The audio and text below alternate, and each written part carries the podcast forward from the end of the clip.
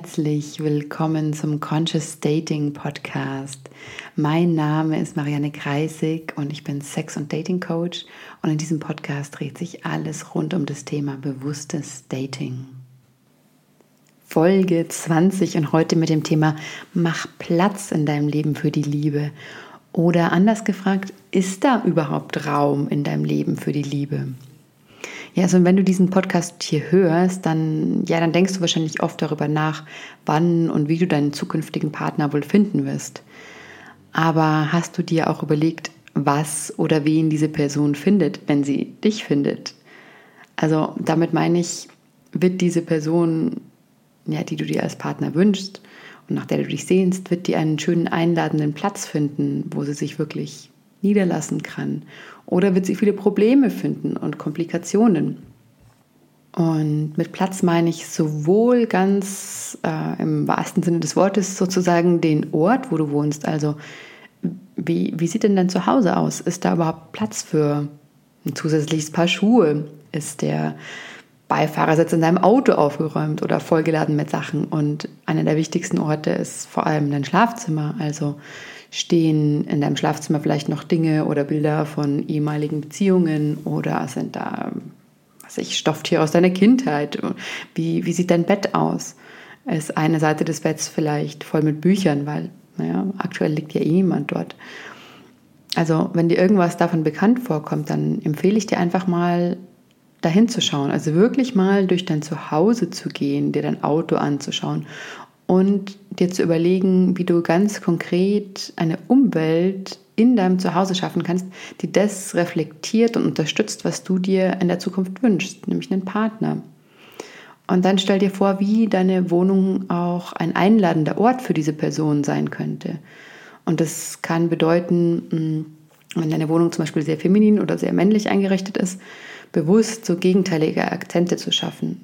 Also ich erinnere mich an einige Wohnungen von Männern, wo ich mich tatsächlich eher unwohl gefühlt habe, weil sie auf mich in einer Weise irgendwie kalt gewirkt haben. Ja? Also auf der einen Seite schon, zwar schon sehr klar und geordnet und sauber, aber wenig Weichheit. Also das, ich habe mich da nicht wirklich wohl gefühlt. Und vielen Männern geht es andersrum bestimmt genauso, wenn sie in die Wohnung von einer Frau hineingehen, dass ihnen vielleicht viel zu, viel zu weich und ähm, feminin äh, vorkommt. Da also macht Sinn und wenn dich das, wenn dich das weiter interessiert, dieses Thema, dann würde ich dir empfehlen, dich mal mit ähm, Feng Shui zu beschäftigen oder dir das anzuschauen. Weil da geht es eben um den Ausgleich von Yin und Yang, also sozusagen weibliche und männliche Energie. Also ich struggle ja nach wie vor mit dem weibliche-männliche Energiethema, weil es per se ja eigentlich nicht weiblich oder männlich ist, sondern schlichtweg verschiedene entgegengesetzte Energien. Und jeder von uns trägt in verschiedener Ausprägung eben diese verschiedenen Qualitäten in uns. Und es ist ganz normal, dass der Ort, wo wir leben, das dann irgendwo auch zeigt und repräsentiert, äh, was da in uns ist. Und wenn das ein Thema ist, wo du das Gefühl hast, oh, da ne, ist gerade irgendwie Resonanz in dir, wie gesagt, dann schau dir mal Feng Shui an und schau, was du machen kannst. Ja, allein Pflanzen können oder Blumen können auch ganz viel machen, um Raum aufzulockern und ein bisschen weicher zu machen. Ähm, ja, aber zurück zu dem, zu dem Raum schaffen. Also ein Punkt ist, wie gesagt, wirklich der physische Raum, also der Ort, wo du lebst aber dann gibt es natürlich auch noch Raum so im übertragenen Sinne, und zwar Raum in deinem Terminkalender, also Zeit. Und es ist wirklich eine super wichtige Frage, die du dir stellen solltest. Habe ich überhaupt genug Zeit, jemanden kennenzulernen? Ja, hast du überhaupt die Zeit, ein Date auszumachen und dann noch ein Folgedate? Und für einige, die jetzt zuhören, wird das mit Sicherheit überhaupt kein Problem sein. Aber für andere ist es tatsächlich ein sehr realistisches Thema. Mm, ich kenne das sowohl aus meinem eigenen Leben, ja, das eine Zeit lang einfach extrem vollgeladen war mit zig Aktivitäten, aber auch von meinen Klientinnen. Ja, also gerade diejenigen, die eben auf beruflich sehr erfolgreiche Männer stehen, die wissen, dass es echt schwierig ist, da manchmal überhaupt einen Termin zu finden für ein Date. Also oft nur am Wochenende. Und selbst dann kommt oft was dazwischen. Oder die Männer kommen noch gestresst von der Arbeit auf ihr Date, also haben weder in ihrem Terminkalender noch in ihrem Kopf viel Raum für jemanden. Und dann ist eben Ghosting halt tatsächlich eine natürliche, ich würde nicht sagen gut, aber es ist eine Reaktion von diesen Leuten, weil sie halt einfach überfordert sind, ja, weil sie gar, kein, gar keine Zeit haben. Und dann melden sie sich einfach gar nicht mehr und gehen davon aus, dass das Gegenüber ja schon irgendwie gemerkt haben müsste, dass es einfach, ne, dass da wenig Zeit ist. Und ich habe mehrmals gehört von meinen Klientinnen, die ein Beispiel Unternehmensberater gedatet haben und nach wirklich mehreren Wochen der Mann festgestellt hat, so, hey Moment, ich wünsche mir eigentlich gar keine Beziehung, vor allem ich habe auch gar keine Zeit. So. Und deswegen ist es sehr wichtig, da ehrlich mit sich zu sein. Und ich habe auch letztes Jahr einen Mann mal gedatet, mit dem ich ja eine wirklich schöne Verbindung hatte, aber er hat eben mehrmals Treffen kurzfristig abgesagt, weil er mit der Arbeit nicht fertig wurde oder ähm, ein wichtiger Termin einfach dazwischen kam. Und nach dem dritten Mal, da habe ich ihm sinngemäß einfach gesagt, so hey, das macht keinen Sinn. Ja? Also ich, ich möchte mich nicht weiter mit dir treffen, weil ich sehe nicht, dass da wirklich Zeit für mich in deinem Leben ist, beziehungsweise dass du dir die Zeit nimmst für mich. Und warum sollte er es später tun, wenn das noch nicht mal am Anfang tut? Ja, aber auch andersrum, also auch sehr erfolgreiche Frauen haben oft einen sehr vollen Terminkalender. Also zum einen Arbeit, Sport, Hobbys, zusätzliche Ausbildungen. Und da ist es auch wichtig, sich die Frage zu stellen, ist da wirklich Raum und Zeit für einen Partner in meinem Leben? Und wenn nicht, dann die Frage, bist du bereit, diesen Raum zu schaffen? Und wieder einen Schritt weiter, ja, wie könntest du denn diesen Raum schaffen? Weil oft sind wir so auf Hochtouren in unserem Leben, wir laufen so auf, ja, in so einer schnellen Geschwindigkeit, dass wir zeitlich keine Kapazitäten mehr haben und auch gedanklich nicht. Und das bringt mich eben zum nächsten Punkt, zu dem gedanklichen Raum für jemanden. Und gerade wenn du aus welchem Grund auch immer gedanklich voll bist mit anderem, das muss nicht nur unbedingt Arbeit sein, das kann auch ein sehr vereinnahmendes Hobby sein oder eine Leidenschaft, die sich gerade als, ja, als eigentlich das Wichtigste in deinem Leben anfühlt, dann ist da eben schlichtweg kein Raum für den Partner. Und dann ist es auch sehr wichtig, das so anzuerkennen oder eben zu verändern. Ja? Es gibt diese zwei Möglichkeiten. Also auf was ich hinaus will, ist, zum einen, dass es manchmal im Leben Phasen gibt, wo anderes schlichtweg wichtiger ist als die Partnersuche. Und wenn du gerade merkst, dass du dich in so einer Phase befindest, dann, ja, dann akzeptiere das, nimm das so an. Mm, und trotzdem kannst du diese Sehnsucht nach einem Partner in dir tragen. Du kannst die wirklich wie einen, ja, wie so einen kleinen Schatz in dir tragen. Und, und du kannst diesem Teil auch sagen, so, hey, ja, ich, ich spüre dich, ja, ich spüre diesen Herzenswunsch. Und allein dadurch kümmerst du dich schon um ihn, weil du ihm eine Daseinsberechtigung gibst. Es ist nicht so, dass du ihn auslöscht oder dass du versuchst, ihn umzusetzen, obwohl es im Außen eigentlich gar nicht dran ist oder nicht möglich ist. Mhm. Aber du, ja, du lässt ihn sein, du lässt ihn in dir weiterleben. Und kannst ja trotzdem sagen, okay, aber jetzt in meinem Leben will ich eben gerade dieses oder jenes Herzensprojekt voranbringen, eine Firma gründen, um die Welt reisen. Und ja, es wird der Punkt kommen, wo ich dieser, diesem Herzenswunsch, einen Partner an meiner Seite zu haben, wo ich dann den priorisiere. Mm. Also wieder ist da Ehrlichkeit mit dir selbst ganz, ganz wichtig. Und wenn du merkst, dass das Thema Partnerschaft das ist, was für dich jetzt dran ist, ja, und zwar nicht irgendwann, sondern wirklich jetzt, aber du trotzdem gedanklich keinen Raum hast, dann, ja, dann solltest du wirklich unbedingt auch jetzt was verändern. Und dir die Frage stellen, ja, wie kannst du den Raum in dir machen für eine andere Person? Und das ist ganz oft zu lernen, Dinge gedanklich zur Ruhe kommen zu lassen in dir. Also mentalen Raum frei machen und für jemanden Neuen zur Verfügung zu stellen.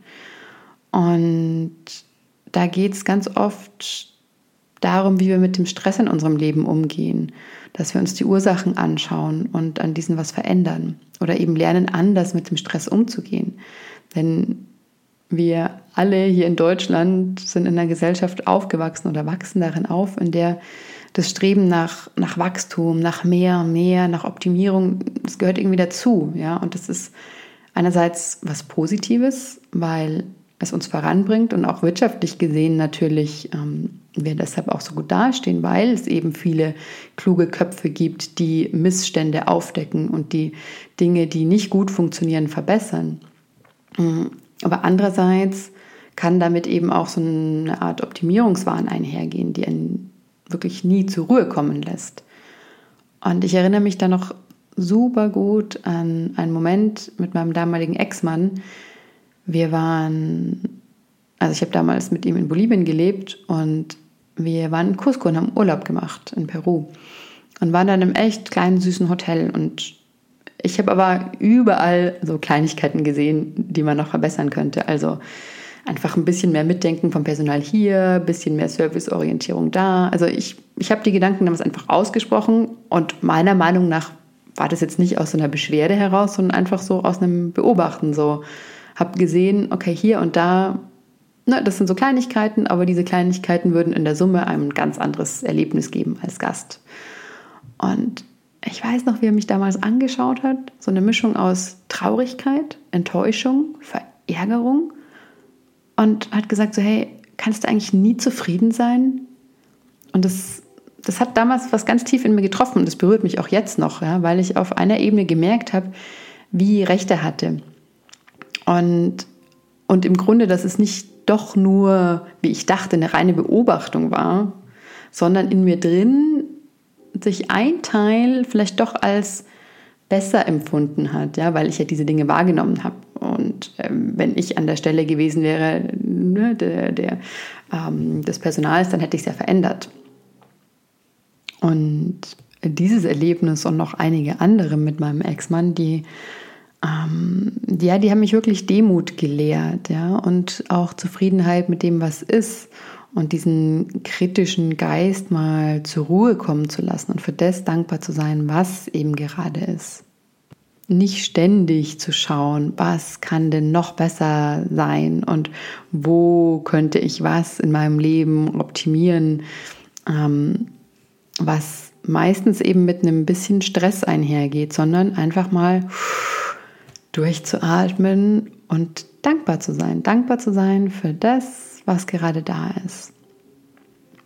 So, jetzt bin ich ein bisschen abgeschwiffen, aber thematisch gehört es trotzdem zusammen. Und zwar geht es eben zu dem Thema Raum machen in dir, weil wenn du gedanklich immer im Außen bist und schaust, was du da noch verändern könntest, verbessern könntest, dann ist dieser Raum besetzt mit, mit Gedanken, ja, und der könnte auch frei sein, der könnte frei sein für Neues, der könnte frei sein für neue Begegnungen, für neue Menschen. Hm, ihr hört übrigens gerade im Hintergrund, falls ihr es hört, meinen Nachbarn Klavier spielen. Das finde ich immer ganz wunderbar. Jetzt könnt ihr so ein bisschen dran teilnehmen. No, oder auch nicht mehr. Nun ja, also auf was ich hinaus will. Wenn wir mit unseren Gedanken einfach ständig bei anderen Dingen sind und das kann, ja, kann durchaus auch zum Beispiel die Arbeit sein oder andere Dinge, die, in uns, die uns in unserem Leben stressen, dann sind wir eben nie wirklich ganz bei uns. Also wir zeigen nach außen was anderes als das, was wir im Grunde eigentlich wären, wenn wir entspannt sind. Das heißt, es geht darum, zurück in eine Entspannung zu finden. Also eine Art von Leere, in der wir auftanken können in uns. Und das ist ein, ja, das ist ein Riesenthema, weil jeder von uns hier irgendwo Stress hat. Und Stress ist nicht nur negativ, möchte ich an der Stelle sagen. Es gibt durchaus Stress, der positiv sein kann, weil er uns eben auch antreibt zu Neuem. Und ja, uns so, so auch in den Arsch treten kann, ja, und ähm, die Möglichkeit bietet, wirklich über uns hinauszuwachsen.